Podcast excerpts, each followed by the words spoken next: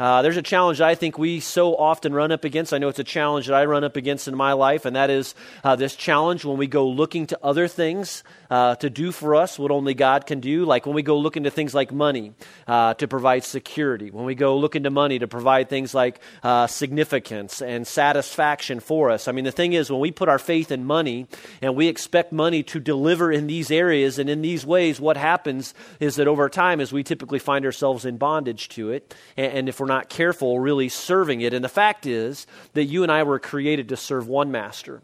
Uh, we were created to serve one God, and that's the God who sent Jesus Christ uh, to this earth. Jesus Christ, who came to set us free uh, from sin and to set us free from things like financial bondage. Uh, last week, our Noblesville campus pastor, uh, Ben Kraus, was here and uh, talked about how, as followers of Jesus Christ, we can only serve one master, that you, you can't serve both God and money. You can only serve one of these.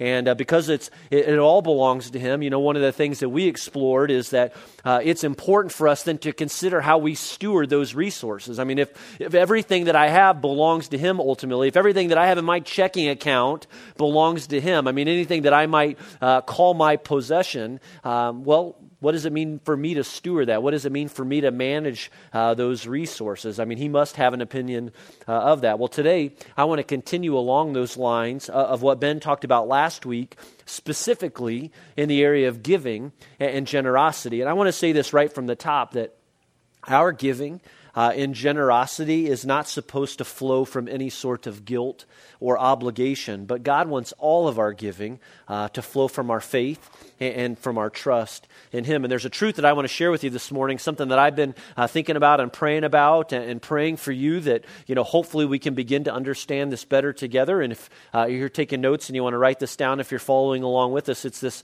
this truth, this principle that generosity really is an opportunity to share in God's happiness. And uh, let me tell you where that comes from. That, that truth comes right out of Matthew chapter 25, uh, beginning in verse 14, where Jesus was teaching with a parable. And with his t- parable, he described a master who entrusted his wealth to three servants. And, and to the one servant, he gave five bags of gold. And to the second servant, he gave two bags of gold. And to the third servant, he gave one bag of gold. And the master's hope was that each servant would not only view their provision as a gift, but also as resources resources to be used and to be invested and to be managed well in these things that would ultimately bring great joy and happiness to the master. Well, as Jesus described, this master left and went on a journey.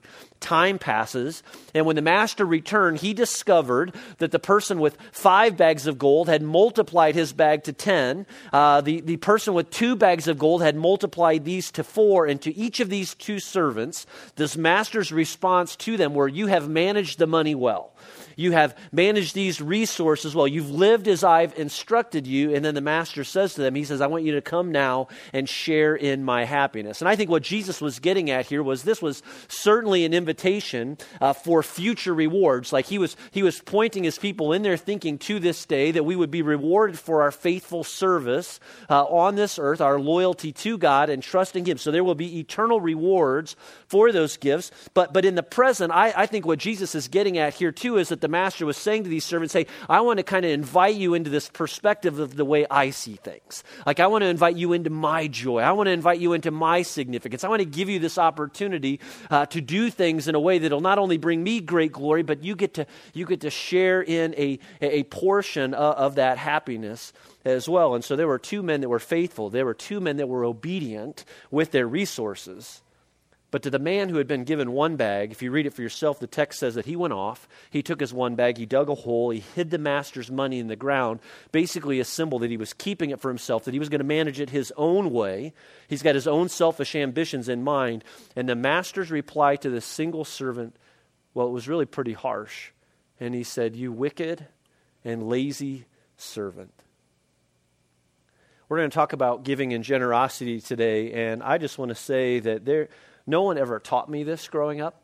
Uh, this is something that my wife and I have had to learn together over the years, and it's something that I'm so thankful that we have. And I know for many of you as well, maybe you can understand that too. Uh, Jenny and I, we're learning together uh, what it means to trust the Lord in every part of life, including with our finances, and to really, to even just try to get our mind around this idea of what does it mean to share in God's happiness. And, and I know that I want to say this too that whenever we talk about something like giving and generosity, that that's a sticky subject uh, for, for so many people and for so many different reasons. Because, you know, if you come from an experience where maybe you trusted someone and they abused that trust, or maybe in your home, you know, there, there are two of you, but you see things completely, you know, it, it just polar opposites. And so just the challenge that can come with that. I mean, maybe if you would describe this current situation of your life as a place of anxiety or fear or crisis crisis. Like, I just want you to know that I get that. I, am sensitive to that. And so I understand how this can be a, a tough subject. But I, I also want you to know that I, I, think this topic is an extremely important topic for us. Uh, we probably don't talk about it nearly enough. And because I know that God cares about it and that the Word has something to say uh, in regards to, we, we need to talk about these things as a church. And so that's what I want to do together today. I want to look together uh, to God's word, and we want we want God's word to be our authority for living. That we're not just making these things up as we go. We don't just make up our direction based on how we feel about something, but that we look to to God's word as our authority and source. And we want to do that today to better understand what He desires for us when it comes to giving and generosity. And so I want you to know right up front, I'm going to share a lot of verses with you today. And some of them I'm going to speed through so fast because I know we all want to watch the Super Bowl, all right? So we don't want to be here too long, but you might write a number of these down. I hope that you'll uh, investigate these for yourself. I hope you'll read through these for yourself and really ask, okay, what does this mean? How does this apply to my life? Here, here's what I want to do I want to share with you uh, four life changing principles uh, when it comes to generosity generosity. All right, four life changing principles. And uh, so if you've got a Bible with you, take it and turn to Proverbs chapter 11, uh, right in the middle of the Old Testament, Proverbs chapter 11. Uh, the first life changing principle that I want to share with you today is this that generosity leads to abundance. All right, generosity leads to abundance. Now, I know that we can be generous in a number of different ways, but I just want to be clear, all right, that we, when we talk about generosity today, we're talking about financial giving. All right, we're talking about our financial gifts. And, and God's word shows us that our generosity leads to abundance. And uh, Solomon gets at this in Proverbs chapter 11, verse 24. He describes two people. He says, There's one person who gives freely all right, yet gains even more. Another withholds unduly, but comes to poverty. Now, Solomon is sharing some lessons on life here, and what he does is he describes two types of people when it comes to money and possessions and generosity. The first that he describes, we'll just call this person a giver, all right? Uh, it's, Solomon says it's one who gives freely, uh, it's one who shares uh, and, and, gives generously. The, these are the people who really uh, see themselves as a channel uh, for even uh, greater things, all right? Kind of like the two faithful men in the parable. You could kind of call them the Rajon Rondo of generosity You know, Rajon Rondo, the current NBA assist leader, he's all about getting the ball into others' hands, keeping the ball in play. I think that's what Solomon's describing here as someone who sees themselves as a manager, taking these resources and getting it into play, keeping these resources at work. And so there's the giver. And then if you follow that same illustration, then I guess you could say there's the ball hog. All right. And the ball hog, I guess, is the one who withholds. Uh, this person is the dead end. You know, this person, when it comes to money, is like, it's all mine. You know, I mean, just I'm keeping it all for myself. Now, simple math would indicate that those who would give freely should have less at the end, right? And that those who withhold and store up for themselves would have more, right? But Solomon says no. I think basically, if you read this in context, what he's saying is, hey, I, I've lived some days, I've seen some things with my life, I've observed how people live, and what I've discovered is really opposite. I wonder if Solomon would say, you know what, here's what I found. The one who gives generously ends up with so much more in return. And it's the ball hog who ends up with less. When it comes to your money and your possessions, what position do you play? What, what attitude do you take when it comes to your resources? I mean, would you describe yourself as one who gives freely? Are you seeing yourself as a channel, you know, for so many other things? Hey, God, I want you to, to use me for even greater work in this world. Are you practicing and growing in this area of generosity? Or are you like the second guy, the one who withholds? Verse 25, Solomon says, A generous person will prosper. Whoever refreshes others will be refreshed. Solomon says, The one who is generous will prosper, which means to grow, which means to gain or to be blessed. Now, that word prosper gets a really bad rap in the, in the church today, and it has been abused. Uh, and it's unfortunate, really, because it's a biblical word. And so maybe a better word for this morning is abundance. But here's what I take uh, from God's word and his promises here. I, I think what I see is that if we choose a life of faith and generosity. God will bless us, He will bless you abundantly.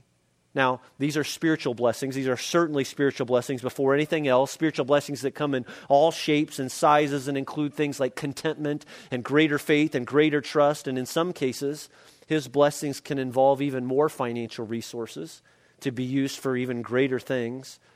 I, believe those, and those of you here today that have been living this out with your life, you know that you're just you're going to see life differently. You're going to have a different perspective when it comes to your resources and how God is trusting you with these and how you use these, and, and maybe even better understand together what it means to share in His joy and to share in, ha- in His happiness at seeing His work and His work through your generosity.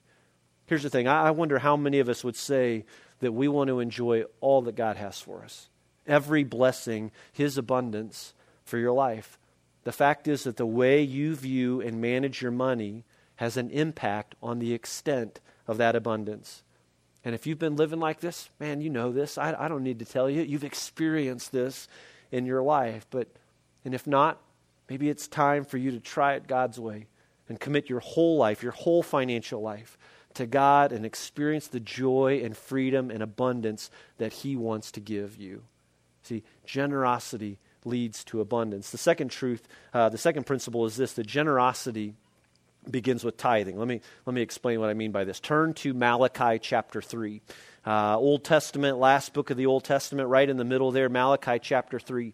Uh, Malachi was a minor prophet who prophesied 400 years before Christ, and he prophesied at a time when the people uh, were very prideful. They were very self centered, and, and to top it off, these were God's people. These were God's covenant people, the people of Israel.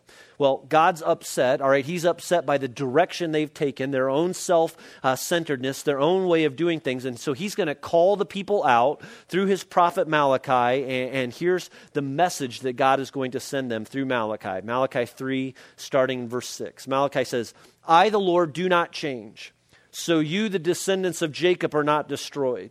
Ever since the time of your ancestors, you have turned away from my decrees. And so God, God just calls it as it is. He says, Hey, you've been doing your own things. You've been choosing your own direction. You've been making up your own mind for how you're going to approach these things in life. So you're not keeping my decrees. And then look what he says. He says, Return to me and I will return to you. Basically, uh, follow me. I, I, think it's God's way of saying, I don't want any half hearted, partial followers, all right? I want you to be completely and absolutely committed to me uh, in all things. And so return to me, and I will return to you. And then they ask this question How are we to return? Almost kind of like, you're going to have to give us something a little more specific here. Like we get the drift, all right? You're, you're upset here, but give us something specific. Verse 8, he does. Will a mere mortal rob God?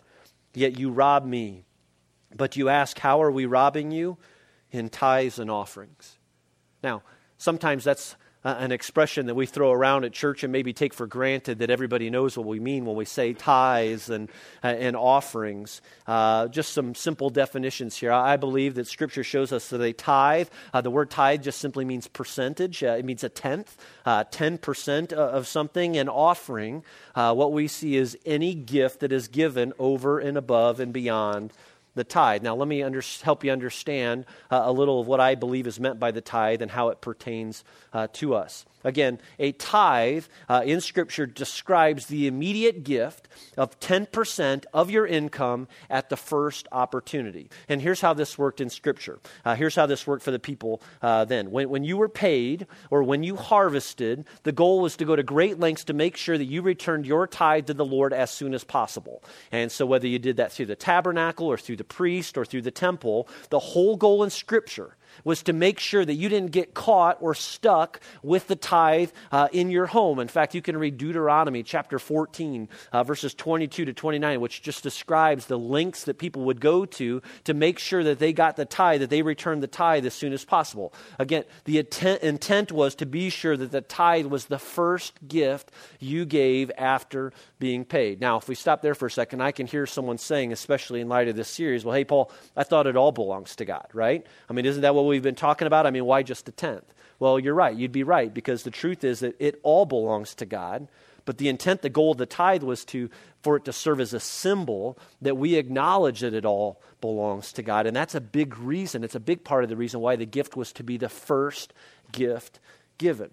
Now, where does this concept of the tithe come from? Well, the command to tithe goes all the way back to creation, extends through the Old Testament and New Testament, and I believe on into today as well. We, we see this evidence of this universal principle of tithing as far back as the story of Cain and Abel. Uh, if you know the story, they each brought gifts to the Lord. Cain's gift was a very simple gift. Uh, Abel's gift cost him something. There was a sacrifice behind that gift. Uh, there's another example in Genesis 14 where Abraham and his servants were returning home from, from battle. And on his way home, Abraham encountered Melchizedek. Uh, Melchizedek was known in Scripture as the king of Salem as well as the priest of God. And, and Scripture records in Genesis 14 that Abraham gave him a tenth. He tithed uh, on everything that he had received, and he gave praise to God in the process. Uh, this is the first mention uh, of tithing in Scripture, Genesis 14. There's another example of tithing in Genesis 28 22, where Jacob promised to give a tenth of all of his property to God. Now, now fast forward 400 years after Abraham first gave a tithe, uh, God is giving the law to his people, and the principle of the tithe was presented to them. Uh, in Leviticus 27, verse 30, uh, God instructs the people by saying, A tithe of everything from the land uh, whether grain from the soil or fruit from the trees, belongs to the Lord. It is holy to the Lord. Now, if you understand what's happening here, uh, what God was doing is He was helping people set up a way of managing their lives, of managing uh, their home. It was a way of viewing their resources and really kind of set, setting up their, their monthly plan when it came uh, to their finances. Solomon continues in this. Again, just emphasizing the first in Proverbs chapter 3, verse 9, when he says, Honor the Lord with your wealth with the first fruits of all your crops. Again, it was to be a first gift. Again, that's the heart behind it. It's the first gift we return. Uh, part, of, part of giving first is really demonstrating what we value most, you know, who we really see as our provider. Now, that's Old Testament. Uh, teaching on the tithe continues on into the New Testament. Jesus commended the tithe in Luke chapter 11, verse 42, when he came up against the Pharisees and said, Woe to you, Pharisees! Now, now notice what he says here because you give God a tenth uh, uh, of your mint, rue, and all other kinds of garden herbs, all right? And so, in all cases, that's what these people are doing faithfully. But here's what Jesus calls out in them. But you neglect justice and the love of God. He says you should have practiced the latter, meaning, hey, the Lord is very interested in our heart. He's interested that these things come out, these things like justice and compassion and mercy and serving and, and doing all these good things. But he says you should have practiced the latter without leaving the former undone. Now, some people want to say that tithing is so Old Testament, but I just want you to notice here that Jesus doesn't reject the tithe. In fact, he commends the tithe, he embraces it. And if you follow Jesus, if you follow his teaching, what Jesus is going to do, in my opinion, is he's going to elevate the expectation. And what Jesus does is he challenges people like you and me to tithe. But I think what he wants us to see more than anything is that tithing is not a finish line to our generosity. It really is a starting place for us. All right? And so you could say that the tithe, or 10%, is the minimum standard in the Old Testament, but generosity becomes the standard in the New Testament. It's a way of seeing our possessions, it's a way of seeing our money and realizing it all belongs to Him. I'm just the manager, I'm just the steward. And so generosity becomes the standard. And the Apostle Paul's going to expand on that too. He's going to provide additional instructions regarding giving, like in 1 Corinthians 16 2, when he told the people to give their gifts to the Lord on the, on the Lord's day, all right, at the time of Sabbath, or in Romans 14, when he reminded the people when you give your gift, and I think what he'd say to us today is when you give your gift, you're not giving it to Genesis Church. You're returning your gift to the Lord. All right, we're returning it to him because it doesn't belong to us to begin with. And, and, there are so many more instructions on giving and generosity in verses. There are so many questions that we could talk about today. Uh, and, and, there are instructions about how, you know, as your abundance increases, your, your giving, our generosity should increase along with it. And how we should look for opportunities to give sacrificially. I mean, it was David that said, I will not sacrifice to the Lord gifts which cost me nothing. Meaning, I, I think I think we all need some stories in our life where we said no to some things for the sake of being able to give to something else. And as we'll see in just a moment, too, Paul is the one that says that we're to give cheerfully and without obligation. Now, again, I realize I'm throwing a lot at you, but, but, but let me just boil it down. Let me just say this as practically as I can. I, I believe that all we have become, comes from the Lord, it all belongs to Him. And so when it comes to my money or your money, I can't claim one cent of it. And God wants us to trust Him. And he wants to full, us to fully and completely depend on him for all things and to manage his money well. And I believe that one of the best ways we do that is by start out by living a generous life. And it's a life where we tithe back to the Lord through our church. And every day we just grow a little bit more in our generosity and faith and trust in him. Uh, this is something that Jenny and I, we started, we jumped right into like a pool uh, of water that you don't know whether it's warm or cold. Uh, 16 years ago, we, uh, I had been serving on staff at Anderson University, uh, waiting to go into full time ministry, and a call came to move to Michigan, where we served uh, for five years starting in 2000. And, and, here's the facts as we were making that transition to Michigan, uh, we weren't really giving and we had been attending a church, and so we gave a little here, a little give there, and it was just kind of according to whatever we thought we had available any given month. But I knew that when we started on staff with this church, thankfully they didn't ask questions about this in the interview, uh, but that I knew that when we started on staff, it's like, okay, if we're going to be a part of a church that's going to talk about this and value this, if I'm ever be in a position where I got to teach on it, we have to do it. And so, just really kind of cold turkey one Sunday, we are like, yeah, we have to start doing this. And so, we went from nothing to 10%. We started tithing right away. And I'm just going to be honest with you and say, it was hard. Uh, we didn't have a lot of financial margin then. We didn't have any kids yet, but we knew they were in the near future. And so, to go from nothing to 10% and to kind of look at those expenses every month and what, realizing maybe what we were going to have to say no to uh, we started out, it took some time. It, it, took some work on my heart for me to get around it. My wife's a little more generous than I am, so she got there quicker uh, than I did. But here's what I want to say I just want to say this.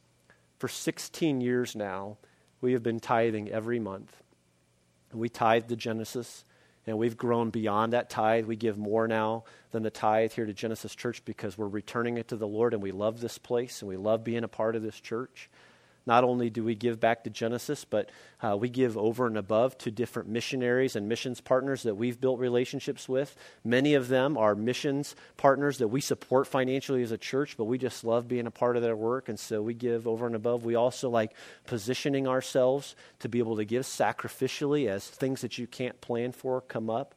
And we've been doing this, and um, I, I, don't say that because, well, I'm the model, you ought to look at me, and if everybody did it like me, well, everything would be fine and dandy. But I just tell you all that to say, hey, I'm doing this.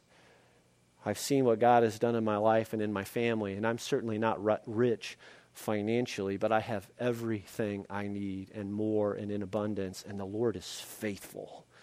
And He has provided for us every day and week of these past 16 years, and I wouldn't do it any other way ever again.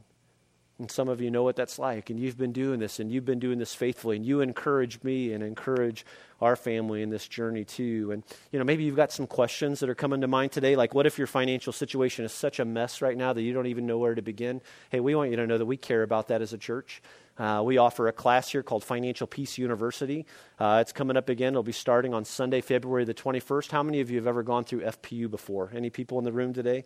Yeah, if you've been through it before, you know it's a great program. It's a nine week class. Uh, Jenny and I are actually going to teach it on uh, Sunday nights. Uh, uh, well, Dave Ramsey will do most of the teaching. We'll just kind of lead the discussion. But that's going to happen at our Noblesville campus. We'd love for you to be a part of that Sunday night, February the 21st, 6 to 7.30. Um, you know, what if, what if the thought of giving leaves just such a sour taste in your mouth? Um, I just want you to know you might not be ready yet. Again, because here's the thing like, God doesn't want you giving out of obligation or guilt. Like, this needs to be a step of faith. Like, this has to be a step that you're ready to take and you're ready for that in your heart. Or, or what if the thought of giving 10% right now just looks impossible to you? I just want you to know that I've heard stories of people, including my own, who have tested God in this and taken the leap and then were just blown away by his promises and by his faithfulness. And so, no matter where you are or whatever you feel like God might lead you today, just pray about it, all right? Just ask the Lord, what do you want to do through me? What's my next step in this? Because this life of giving and generosity is really an opportunity to grow in your faith. And that leads to this next uh, principle here it's that generosity increases my faith. Like it'll do that. That's how it works. Uh, look, look at Malachi again, Malachi 3 9. God responds to them, You are under a curse, your whole nation, because you are robbing me. Now, we need to add there that if you're in Christ Jesus today, you're no longer under a curse because Christ Jesus became that curse for us when he went to the cross. All right, he, he took care of that curse once and for all uh, for us. And so, but, but from this perspective of finances, like what should we do? Like, how should we live financially? Well, I believe what the Lord says to the people then, he's saying to you and me. Verse 10, he says, Bring the whole tithe into the storehouse that there may be food in my house. And look what he says here Test me in this, says the Lord Almighty and see if I will not throw open the floodgates of heaven and pour out so much blessing that there will not be enough room to store it. And so, what, what should we do? Malachi says, bring the whole tithe into the storehouse. That means the place you worship, the church that you're a part of. And then, what does God say to those maybe here today who would say, I'm anxious or skeptical or afraid? He says, Test me in this. And this is the only place in Scripture that I know of where God challenges us to test Him in this. And what's His heart behind that? Well, I think it's just God's way of saying that He knows. I, I think it's God's way of saying that He realizes how difficult this can be for us. I, I think He knows how quickly we become so dependent on money.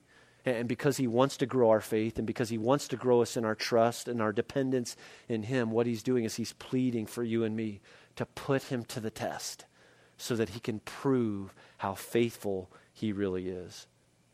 Please, you read these for yourself, all right? You do the work yourself with these verses and others that you can find, but just see him spurring on our faith here. Like it is a test to trust him, it's a test to see that he's faithful. Generosity is something that will increase your faith in him, and it increases our joy, and it increases our love for him uh, at the same time too. Let me just tell you a, a couple of stories of how I've seen uh, generosity I- increase uh, the faith of people. You've you've got some stories of your own. I've got a friend. Uh, he was on a mission trip in Africa recently, and uh, was working in a very poor country, a very poor village with a very poor church. And he described for me a Sunday worship service that he attended uh, with these poor but so faithful, so joyous people and uh, the offering bag was being passed in the service. And my friend had this moment of panic of realizing, okay, these people have nothing. I have everything I could ever possibly want. So he's, he's reaching for his wallet, he's digging in his pockets for everything that he's got in that moment. He wants to put it in the offering bag when it arrives. And he, he described that moment that when the offering bag finally arrived in his hands, he just happened to look down in there and he saw a single egg, one egg. And someone later told him that a very poor woman gave all that she had, one egg, and she did it as a way of returning to the Lord, of honoring the Lord, of saying, I, I trust you for what I need for tomorrow and the day after that. And he just said, You know what? My, my, my faith was so encouraged in that moment of realizing that it all belongs to him and uh, that it really is a challenge of our faith. I've got another friend who uh, talked about how when it was just he and his wife and one small kid, and they had a two door car and barely enough money to pay all of their bills, and even in their condition, they realized that they wanted to take that step and begin honoring the Lord uh, by tithing. And on paper, uh, adding 10% uh, to the line items, well, the numbers didn't add up, but they started anyways, and they started giving, and they kept giving every month, and they just watched how God provided for all of their needs every week and every month. And when they got pregnant with their second child, they realized that the two door car wasn't going to work very well with their family of four, and so they just prayed and they asked, they asked God, God, would you provide? And they didn't have the money for a different car, but they kept tithing and they kept praying and they kept trusting. And right before the baby was born, born, someone in their church gave them a vehicle, a four door car. And my friend said we kept that car forever. Like we drove that car into the ground. You know, we, we called it our Jesus car. He says, You can't give away your Jesus car. You can't trade in a Jesus car. But, but God used that experience to increase their faith and their trust. And I'll tell you that he's in a time of transition right now with, with no job. But because they started trusting the Lord way back then, they're trusting the Lord today, and he's providing for them. And I just want you to see how generosity increases our faith and our dependence in God. And if you practice generosity, not only will you see God increase your faith, but you're going you're going to get to share in some of his happiness too, the way he sees things, his perspective. The last thing is this generosity is a personal decision. This is a personal choice. Uh, turn to 2 Corinthians chapter 9. We'll finish up there today. Um, Paul is preparing, the Apostle Paul is preparing to receive a financial gift uh, from this particular church in Corinth. And it's a financial gift that's going to be used to serve people uh, in need. And so he writes to them, and in verse 6, he says, Hey, remember this. Whoever sows sparingly will also reap sparingly, and whoever sows generously will also reap generously. You ever wondered where that, that line came from? It came from, from Scripture. And uh, again, the truth is, excuse me, we're not under a curse anymore, but we reap what we sow, right? I mean, that's just kind of a you know general practical proverb for life. I mean, it's true about every aspect of life. It, it's true when it comes to your work, it's true when it comes to your marriage, it's true when it comes to your diet. Well, the same is true when it comes to how you treat your finances. You, you reap what you sow, or whoever sows sparingly will also reap sparingly. Here's what I think the Apostle Paul's getting at in this particular situation. I think he might say, Don't expect God to bless you financially if you're not trusting Him or honoring Him financially. Or don't expect the same blessings that He's promising to those who are generous. See, the fact is that Christ came to set us free. I mean, He came to set you free, but that freedom is there. You, like, you have to take that. Like you, you have to make up your mind to receive that freedom from him. He continues on in verse 7. He says, Each of you should give what you've decided in your heart to give. You know, maybe today the step for you isn't to begin tithing. Maybe there's something else in mind that the Lord has in mind for you. You do what God tells you to do. All right, you pray and ask Him, What's my next step? And you follow Him in that. He says, You pray uh, and decide in what your heart what to give, not reluctantly or under compulsion, for God loves a cheerful giver. Again, he reminds us it's not out of obligation. And so if you leave here today and you start giving out of guilt or you start giving out of obligation, you've missed the point. Right? Because the heart behind this is that this life of giving and generosity is a choice that you have to make because God's not some angry landlord waiting for what's due uh, him. He, he's not like the credit agency that keeps ringing your phone because you're way past due. He's not like that. His love for you does not hinge on whether you're generous or not. His love for you does not hinge on whether you give or not. It's your choice. You have to make a decision to trust Him. And it's a choice to obey Him and to honor Him with every part of your life, including your financial life. You choose to start giving. Like you, you choose to, to start tithing. You've got to be the one to choose to whether increase your giving or not, not out of obligation. God loves a what? A cheerful giver. He loves a cheerful giver. And who are the cheerful givers? I think it's those who can say they're sharing in God's happiness. They're seeing things in a new way. They're enjoying His provision and His blessings in their life. I want to close with these words from the Apostle Paul. And what he's doing here, again, is he's reminding the people in these next verses of what God's going to do through their financial gift. And so he's, he's really painting a picture, casting some vision for what's going to come from this. And what I pray today is as I read these words, that you will try and hear them personally and as a church as well. Look, let's pick it up in verse 8. 2 Corinthians chapter 9, verse 8. Paul says this And God is able to bless you abundantly so that in all things at all times, having all you need, you will abound in every good work. As it is written, they have freely scattered their gifts to the poor, their righteousness endures forever. Now he who supplies seed to the sower and bread for food will also supply and increase your store of seed and will enlarge the harvest of your righteousness. He says, You will be enriched in every way so that you can be generous on every occasion. And through us, your generosity will result in thanksgiving to God. This service that you perform is not only supplying the needs of the Lord's people, but is overflowing in many expressions of thanks to God. And because of this service, by which you have proved yourselves, others will praise God for the obedience that accompanies your confession of the gospel of Christ and for your generosity in sharing with them and with everyone else. And in their prayers for you, their hearts will go out to you because of the surpassing grace God has given you. Again, Paul just paints this picture for them and saying, hey, we're going to take this financial gift and then we're going to take it and it's going to be used to help others in need. But I want to tell you what's going to happen as a result of it. Paul just simply says, hey, we're going to give these gifts and people's lives are going to be touched and blessed and basic needs are going to be met. And as these needs are being met, people are going to be encouraged. And in the process, they're going to turn to the Lord and they're going to give thanks to the Lord for his love endures forever. And at the same time, they're going to look to you and they're going to give thanks for you and they're going to they're going to praise God and they're going to pray for you and all these things. And do you know what the Lord's going to do at the very same time as you give, he's going to provide for your needs and you're going to turn to him and give thanks to him and give these gifts. And do you know who witnesses it all? God witnesses it all. And he gets all of the glory and all of the praise and people are finding their way back to God.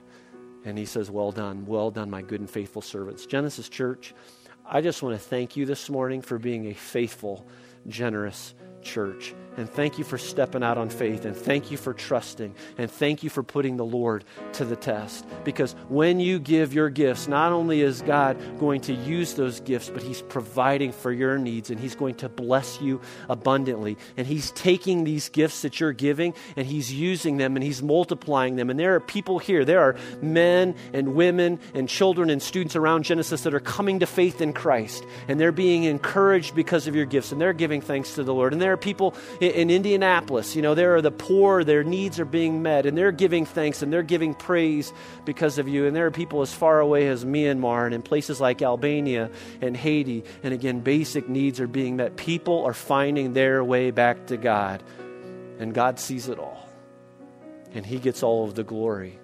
But I think what He just says to us today is hey, get in the game man, enjoy and see, enjoy. Let me open your eyes to what I'm doing in this world and what I want to do in and through your life. And Paul says, the Apostle Paul says in closing, at the very center of it all, why do we do this? Verse 15 Thanks be to God for his indescribable gift. And who's that gift for us?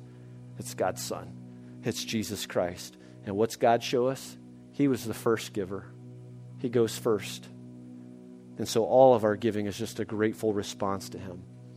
I'll close with this Jesus came to set us free.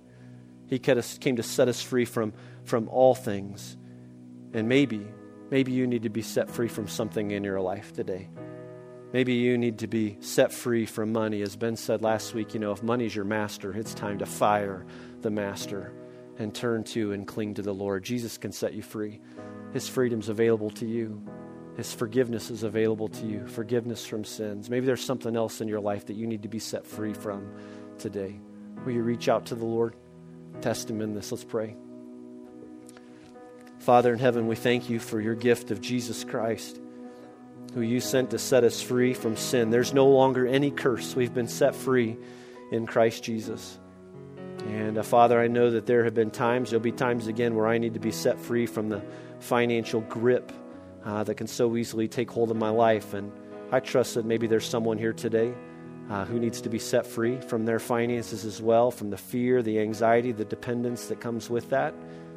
Would you set them free today, Lord? Give them faith and trust in you. Someone needs to be set free from their, their sins today, maybe regret from their past, Lord. As they reach out to you, will you set them free today? Or maybe there's something else for you this morning you can reach out to God. You can tell Him what it is and ask Him to set you free. And He will because He's good and His love endures and He's faithful.